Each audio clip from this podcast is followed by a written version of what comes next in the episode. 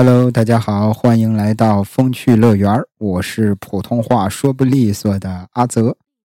这期是咱新系列奇人奇事的第二期。咱们这期聊的话题是缅北啊，缅甸的北部。其实这个话题呀，已经是想聊很久了，很久之前就想聊一下。不过呢，我呀，我也没去过那边搞过诈骗。啊，很多事儿说实在的也是不太明白，看了很多的资料，这段时间呢也是解惑了很多。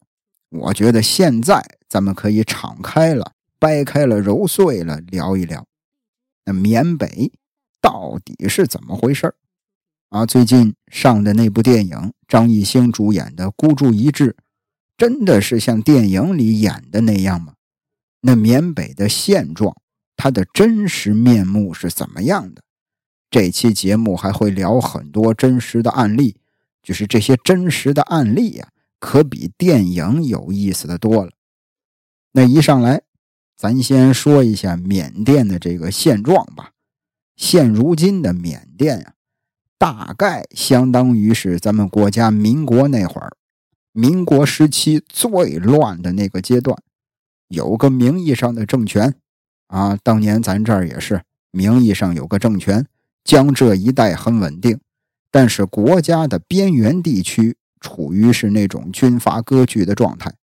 此时的缅甸也是一样，南方整体是很稳定的，但是天高皇帝远的地方，大家伙就不怎么听中央的了。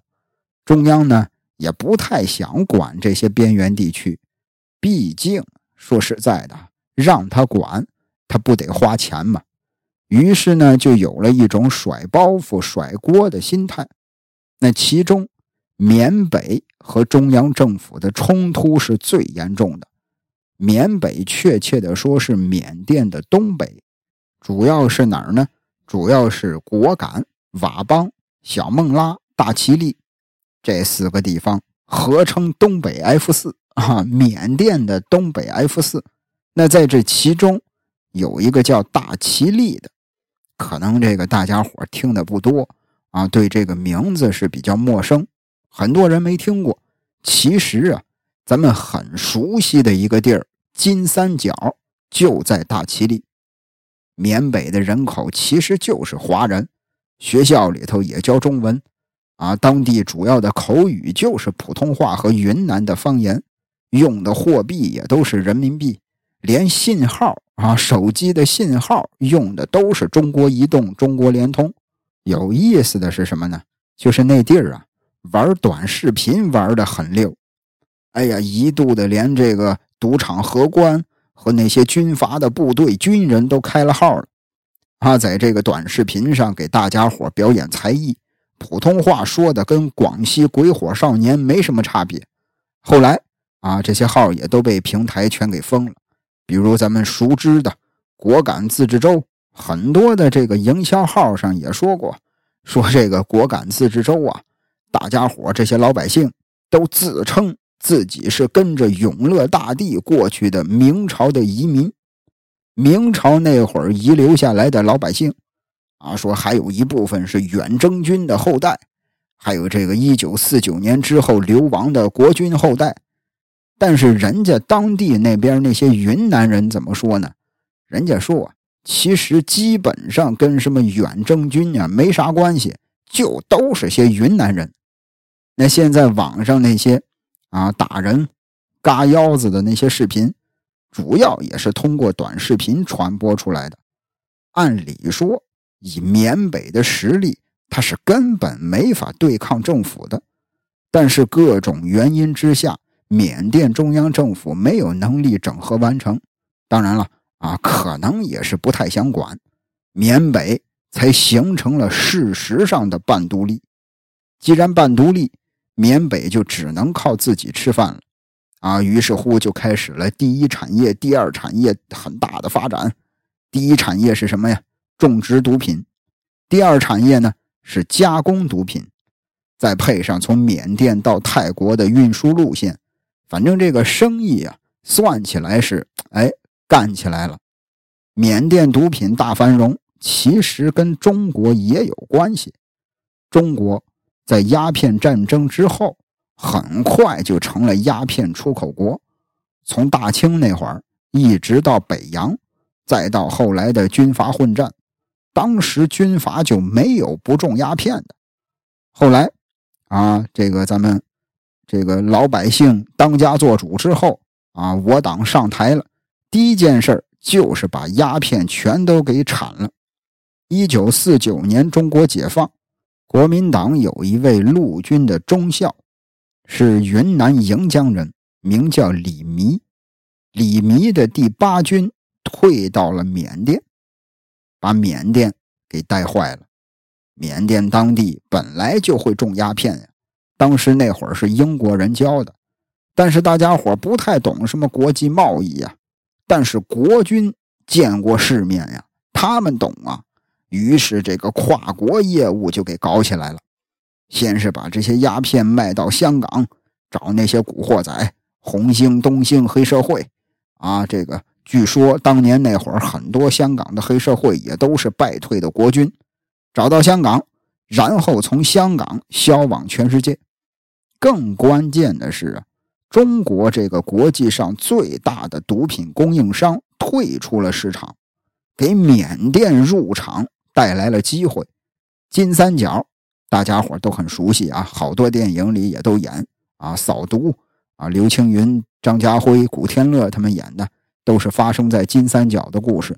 金三角。正是在中国革命成功之后开始暴走的，这一直就持续了几十年了。不过要说缅甸毒品的真正大爆发，其实是在中国改革开放之后。中国开放了国门，加上这个大家伙老百姓的这个消费能力也上来了，毒品需求开始增加了。缅北一度又成了中国毒品最主要的来源地。其实说实在的，这也正常。一个巨大的经济体崛起，它边上的这些小国都会获得一些非法途径的财富。比如说这个墨西哥吧，墨西哥就是老美，就是美国的毒品供应商。东欧呢，给西欧提供毒品和妓女。不过中国对禁毒有着铁一样的纪律和执念，向中国人民输送毒品是很可能啊。有命挣没命花的，所以很多年以来，缅北的毒品不能根治，但是呢，也没有巨量的扩张。其实这就是源自于咱们这儿的严格禁毒。除了毒品之外，缅北还有一个很有名的来钱方式——翡翠。啊，这个就不多说了啊。之前那个马未都老爷子也都说了，说金银有价，玉无价。说的不是说这些翡翠呀、玉啊是无价之宝，意思是什么呢？就是金银、金子、银子是有市场价的。这个月金子一克多少钱？下个月可能涨了，可能跌了，它是有市场价的。但是翡翠和玉没有啊，说值多少钱全看买家的心态，就跟这个人参似的。大家伙都见过人参啊，有的这个。长辈家里有长辈的老人拿人参泡酒，人参这玩意儿啊，中国人把它当个宝，其他的国家啊，那些老外老外都把它当萝卜。美国人往中国高价卖了那么多年的西洋参，西洋参呢，就是美国和加拿大的人参，老美往咱们这儿卖了那么多年的西洋参。人家也没弄明白，说这个中国人为啥会给这种萝卜支付这么高的价钱？之前这个郭德纲有一个很出名的段子，说这个何为草根，也不过就是人参啊，冬虫夏草罢了，其实就是草根儿啊。关于郭德纲啊，说句闲话，大家伙儿这个最近应该也听说了，曹云金直播这事儿闹得挺火的。啊，这个如果说大家伙感兴趣的话，咱可以抽空聊一期郭德纲跟曹云金，包括德云社这些很多年的恩怨，咱可以给他仔仔细细的聊一期。大家伙如果说想听、感兴趣的话，可以在这个评论里留言。咱接着看这个缅甸，缅甸它贩毒这条路啊，其实后来是被他们自己给走窄了。为什么呢？首先，随着金三角它的这个名声越来越大，联合打击的力度也就越来越大。其次呢，新型毒品不断涌现，特别是一些化学合成的那种毒品，它就挤压了传统毒品种植的市场。现在市面上的毒品主要就是以冰毒为主，啊，很多人熟知的麻古之类的，其实都是冰毒的变体。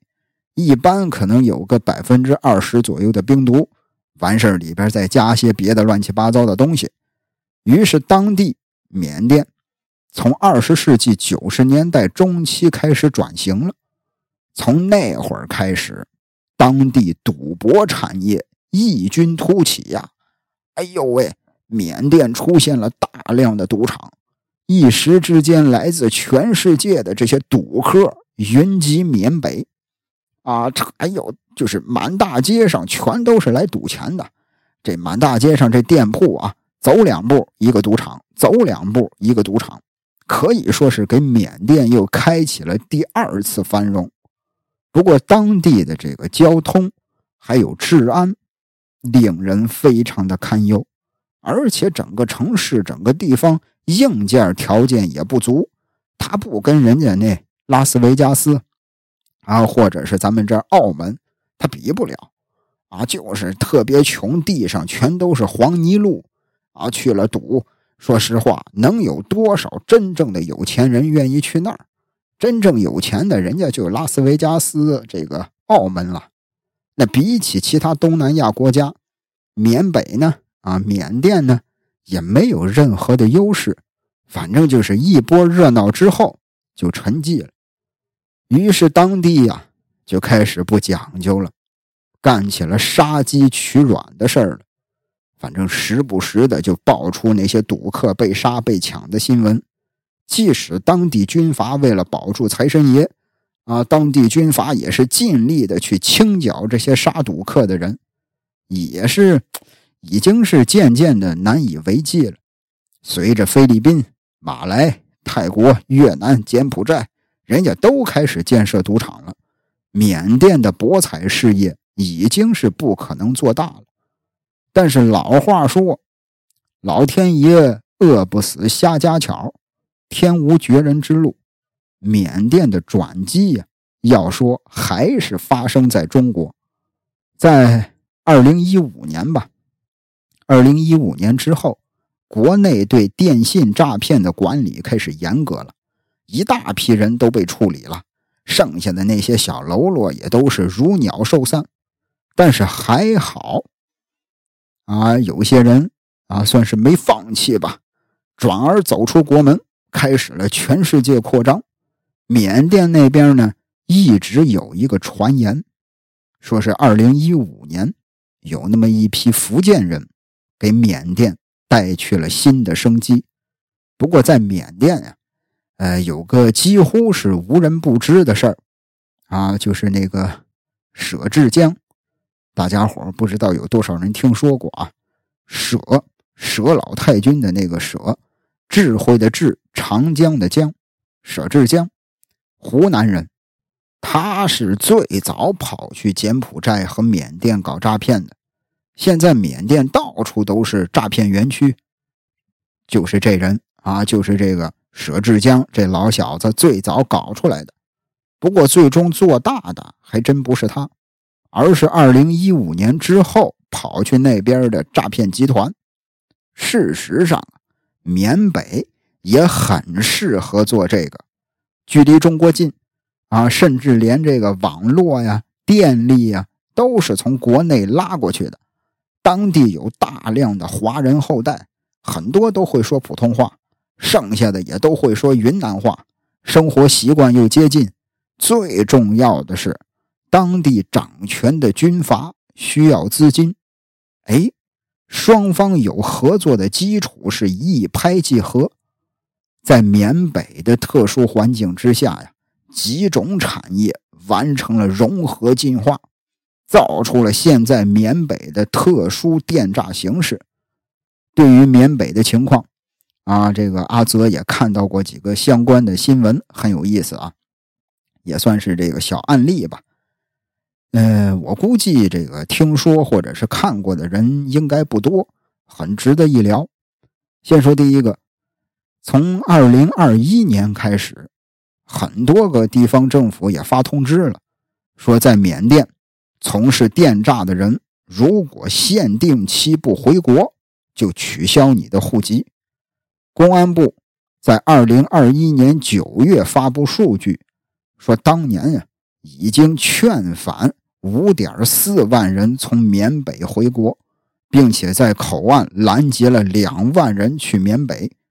到了二零二二年呢，缅北电诈变得很严重，公安部啊组织了一次大规模的专项行动，反正最后也是四个字吧，成果惊人。从四月份到七月份，劝返了二十三万滞留人员从缅甸回国呀。说实在的，一开始我看到这个新闻报道，我都愣了，我都他妈惊了，看了好几遍，确认了，一年劝返几十万人。当然啊，有很多人家那边云南当地的公安干警也说过，说这个实际的情况啊，其实是略有出入的，很可能不止这么点儿。人家说不是我把这个数给你报高了，是我这个搂着呢，我搂着说的，很可能不止这么点儿有很多人去缅北就是偷渡的，看这边风声紧，又跑回来，过些日子再去，一年来来回回，反正好多次。还有件事在这个云南省的西部，洪德州的南部，有这么一个县级市。叫瑞丽，在疫情那会儿啊，瑞丽的这个疫情啊，一直是控制不住。为什么呢？就是因为这些人不断的从瑞丽跑到缅甸，再从缅甸跑回瑞丽，来来回回的偷跑，造成了这个疫情控制不住了。而且滞留在缅北就是干电诈的，也有些是开赌场的啊，贩卖翡翠的，甚至是走私毒品的。跟很多人理解的不一样的是什么呢？绝大部分去了缅甸的人，都不是从海关过去的，而是所谓的走小路。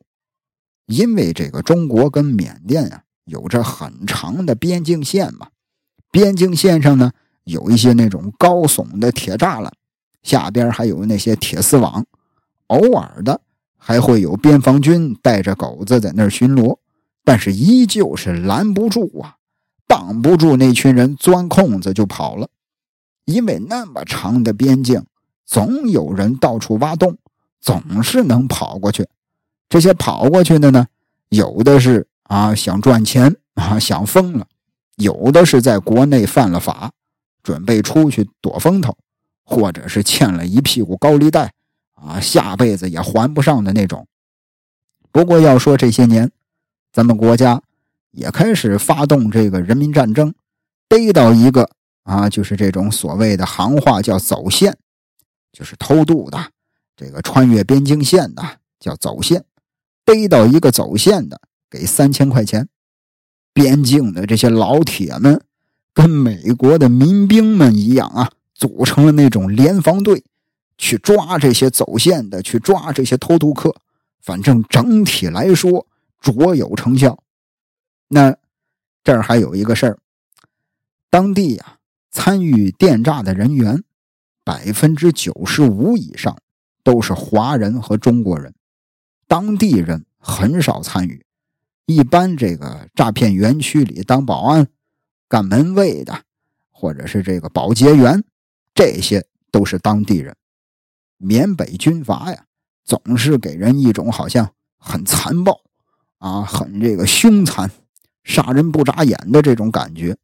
其实大家伙感兴趣的可以搜一下，虐杀华人的事儿，这些军阀还真没怎么干过。毕竟他们最不想做的事儿就是惹急了中国政府，惹急了中国政府派去一个连的吴京，到时候全他妈死定了。但是民间的那些跑过去的人，他们就无所谓了。那就属于是民间斗殴，跟军阀没什么关系。尽管那些诈骗组织骗到钱是要和军阀分账的，但是人家军阀也不会去管你这些民间斗殴的事儿。当地电诈人员的成分一般是分成几个类型呢？首先就是这个处在头部的那些老手，这些人入行早啊，有的在很多年前在国内就开始干这个了。随着国内打击力度加大，就开始出海了，啊，菲律宾呀、柬埔寨呀、缅甸呀、越南呀、马来西亚，再远的有去迪拜的，甚至还有跑到非洲的。这些人有的做大了之后就成了老板，哎，就回国或者是去一些发达国家就开始享受生活了。生意呢就交给手底下的这些马仔去打理。那如果说有人问呢？啊，意思是张老板、王老板、李老板，你怎么这么有钱啊？啊，你怎么赚的呀？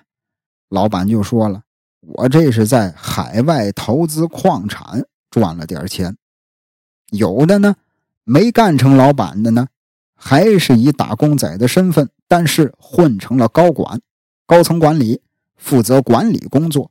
有的管理公司的运营，有的管理钱款的出入。有的负责手下员工的培训、考核、奖惩制度等等，那这些人收入也是非常高的。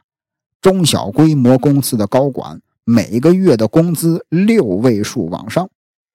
这些年啊，咱们这儿确实也抓回来几个，动不动就赚了他妈好几亿了。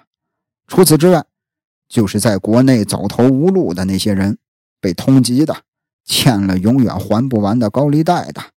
这些人一到了缅甸，基本上永远都不回来了。这些人也算是这个公司的骨干了，大多数也是真心的投入，哎呦，真正的很认真的在工作，对电诈有着很强的认同感。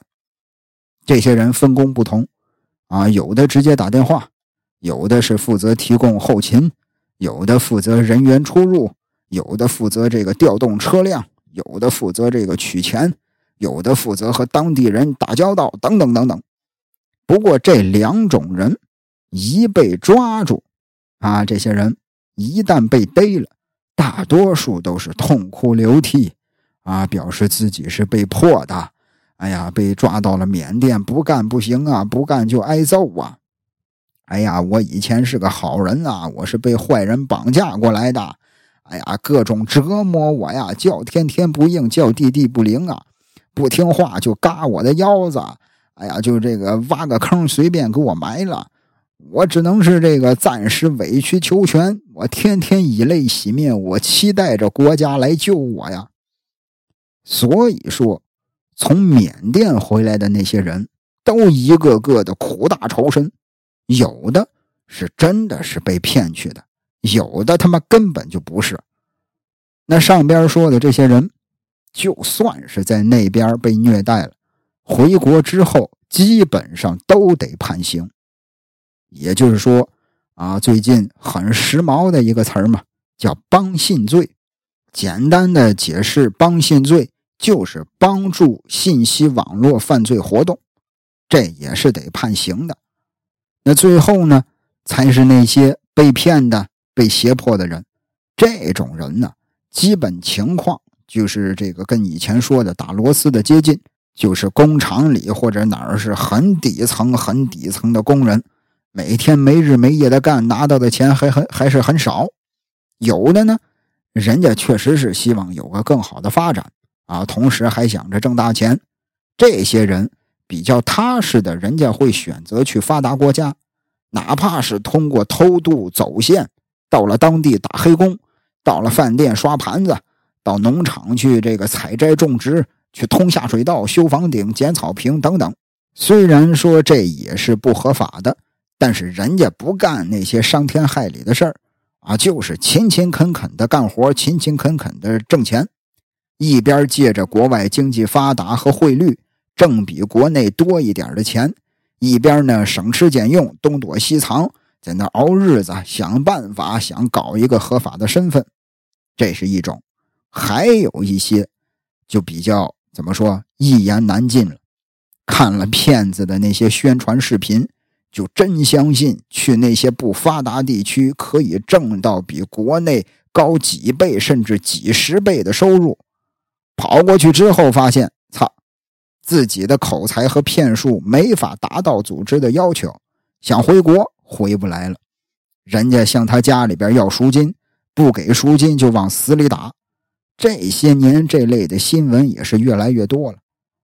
那聊到这儿。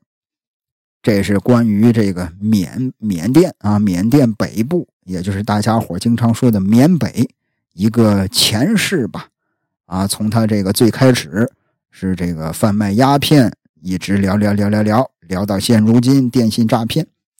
那咱再聊一聊缅甸的今生，聊完前世聊今生嘛。其实缅甸的今生啊，就有点黑化了。缅甸的黑化呀。是从诈骗和博彩走向绑票和嘎腰子开始的，也就是说，就是以疫情为分界点。疫情之后，主要也是这个中国这边啊，通过这个超大力度的宣传宣传，呸，通过超大力度的宣传，诈骗的难度也是越来越高了。而且疫情期间呀，出国太难了。缅北的博彩业几乎就是崩了，那综合下来，收益也是越来越低。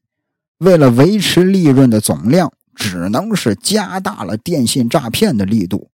更关键的是啊，这个诈骗啊和销售其实是有点像的。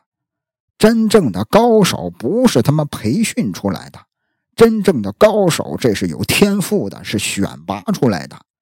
大部分人根本就干不了这事儿，哪怕他们想干这个的意愿很强，于是就得扩大基数嘛。啊，老话说这个，呃，量变产生质变，拉更多的人进来，选拔优秀的诈骗专家，剩下没选上的呢，勒索赎金。为了大量的拉新，电诈公司干脆就花钱买人，比如说。那个最近零元释放的小哥，就是被表哥三万块钱卖了，啊，花了钱买人来的，还是没有提前做心理建设的新人。一般刚开始都是挺抵触这个工作的，必须要上手，怎么办呢？连打带吓，打就是拿这个电棍、鞭子吊起来抽，不让他睡觉；吓唬呢，就是说，哎，我嘎你腰子。我卖你器官，我他妈挖个坑把你埋了，完事儿再配合着给他画饼。哎呀，这个连打带吓唬带诱惑，基本上百试百灵。紧接着培训上岗，干不好的就是各种惩戒，有的可能比较真的啊，不是干这个的料，确实是干不了这个啊。可能这个人家这个心善，骗不了人，也有可能是脑子转得慢。反应不过来，很长时间不开单，领导确认了，这个人哈在诈骗道路上根本走不下去。有的是干了一段时间了，死活不愿意干了。这会儿公司就得想法子止损了。你想走，想走是肯定不行的。要么你拉个亲戚朋友来替你，要么呢你家里边掏钱把你买回去。当然了，真嘎腰子啊，割器官卖钱这事儿确实有，不过也不是主流，因为器官买卖是个很复杂的业务，要配型，还得快速把器官送到专业的医院。缅甸根本他妈没这方面的能力，更关键的是，买器官的买器官的啊，一般都是有钱人。有钱人谁他妈跑缅甸去买呀？人家嫌缅甸乱，一般都不去。他们去哪儿呢？去泰国的比较多。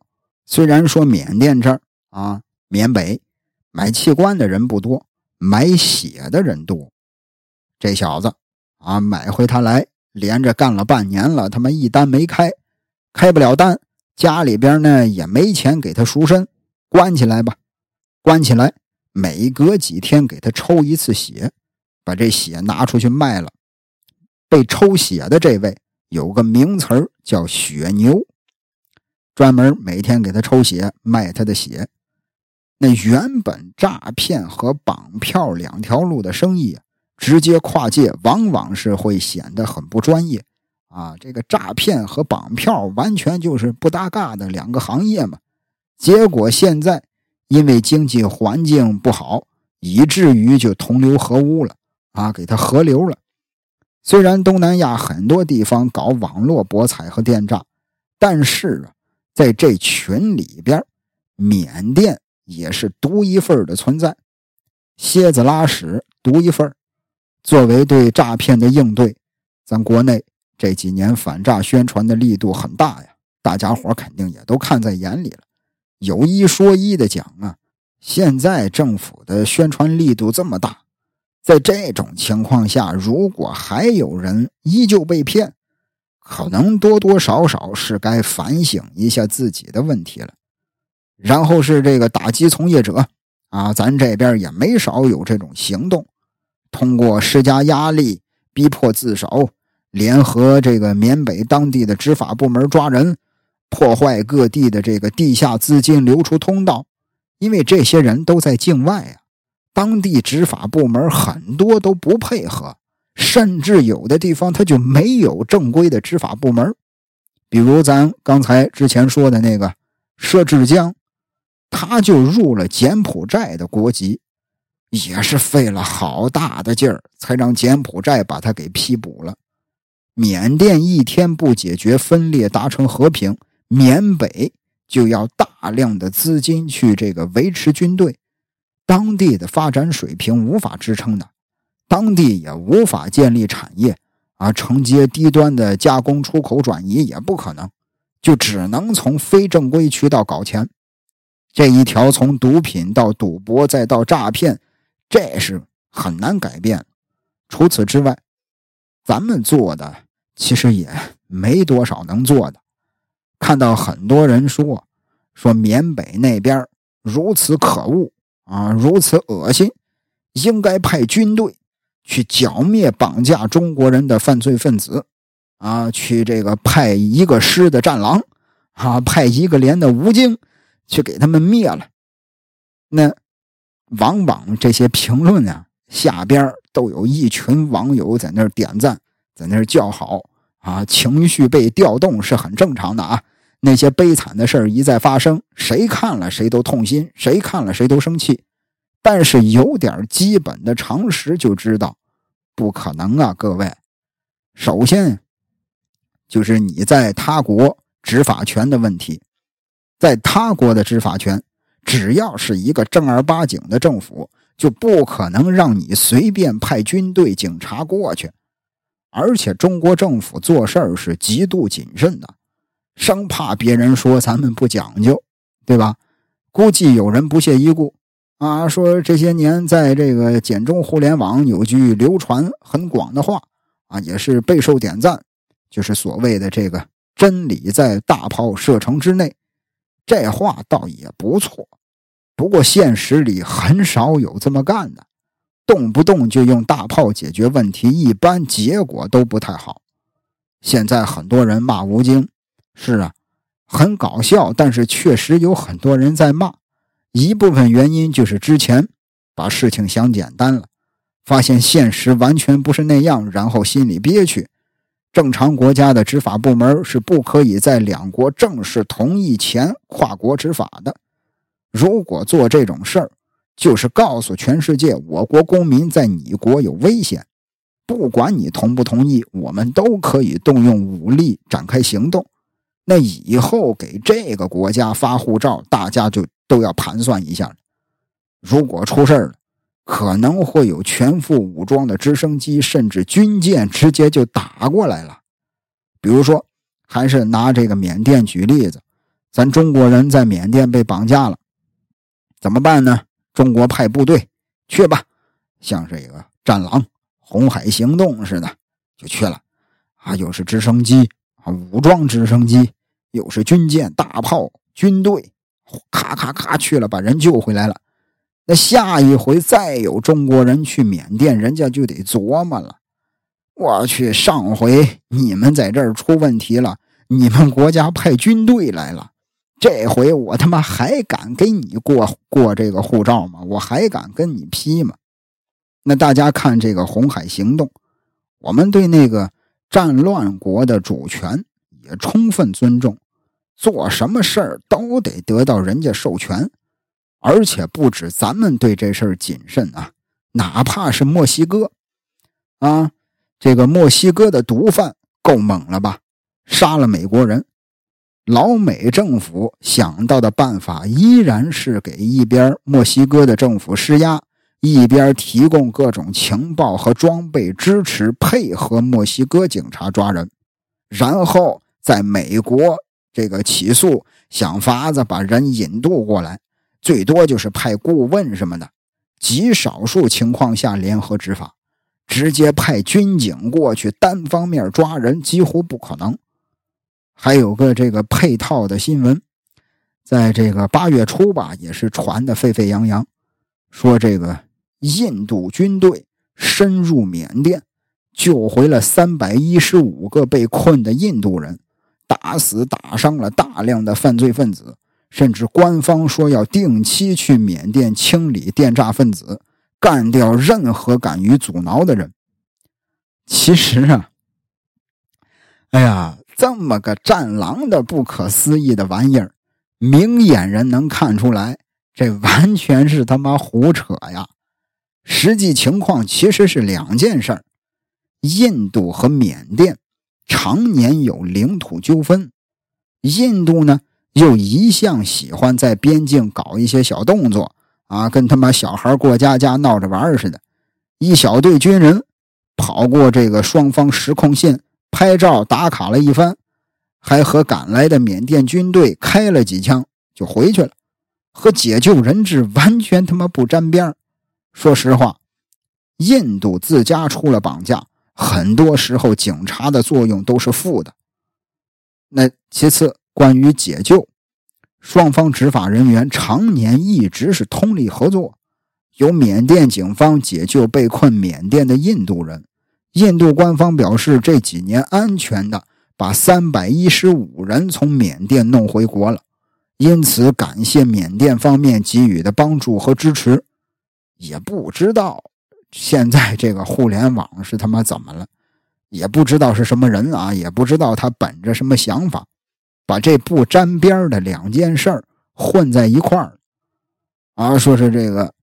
印度派军队杀到缅甸，救了三百多人回来。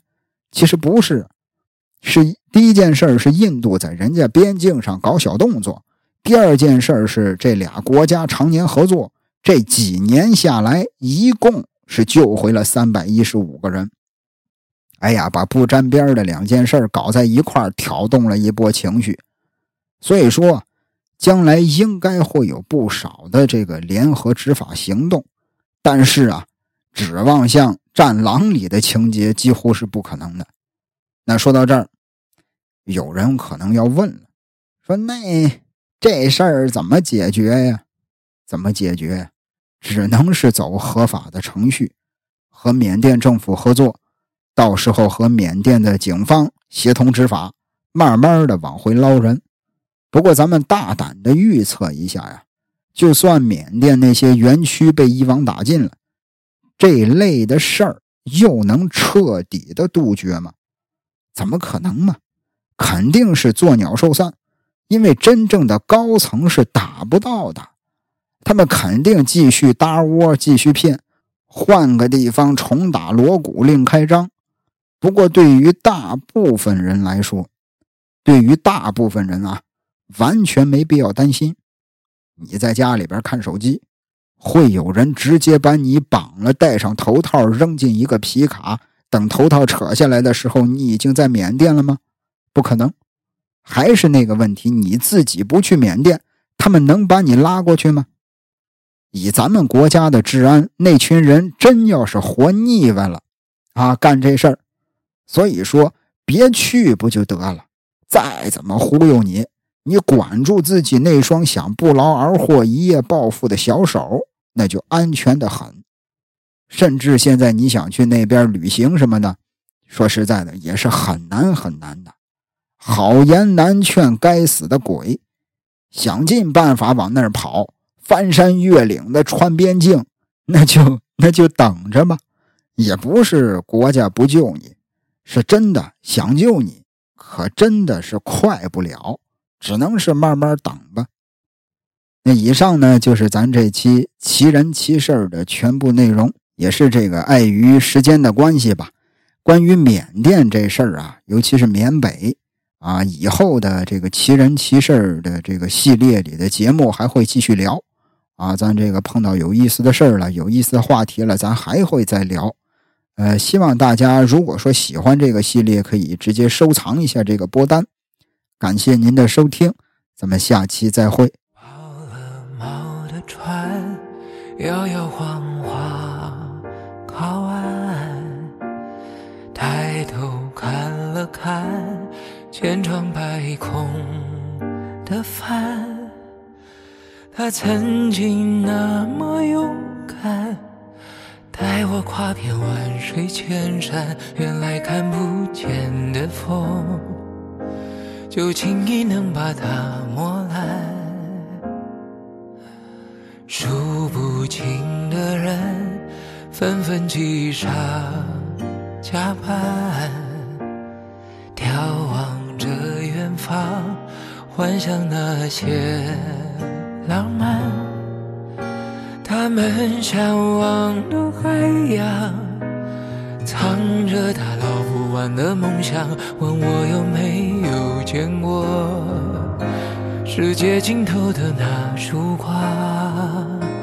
我点了点头，又摆了摆手。以为光阴一分一秒微不足道，可以任性无拘无束，心高气傲。放下尊严，有赌上性命，千金已散尽，只换来一张空头支票。年少时候豪言壮语，许下承诺。积攒半生，人美故事值得诉说。最后一天许下的心愿，是你不要再记得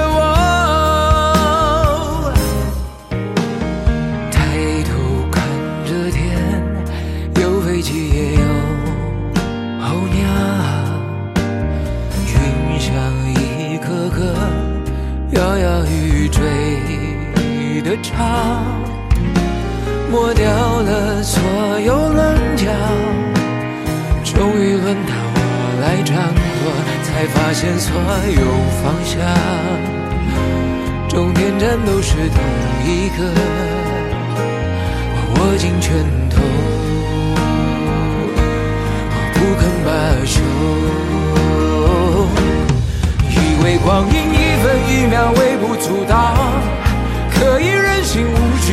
心高气傲，放下尊严又赌上性命，千金已散尽，只换来一张空头支票。年少时候豪言壮语，许下承诺，积攒半生人没故事，值得诉说。最后一天许下的心愿，是你不要再记得我。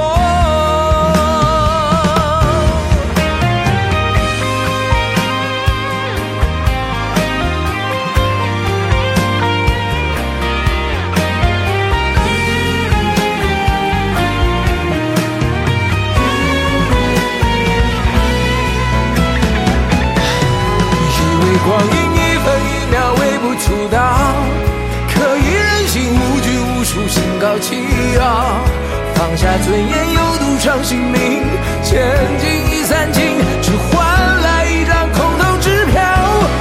年少时候豪言壮语，许下承诺，积攒半生人没故事，值得诉说。最后一天许下的心愿，是你不要再记得我。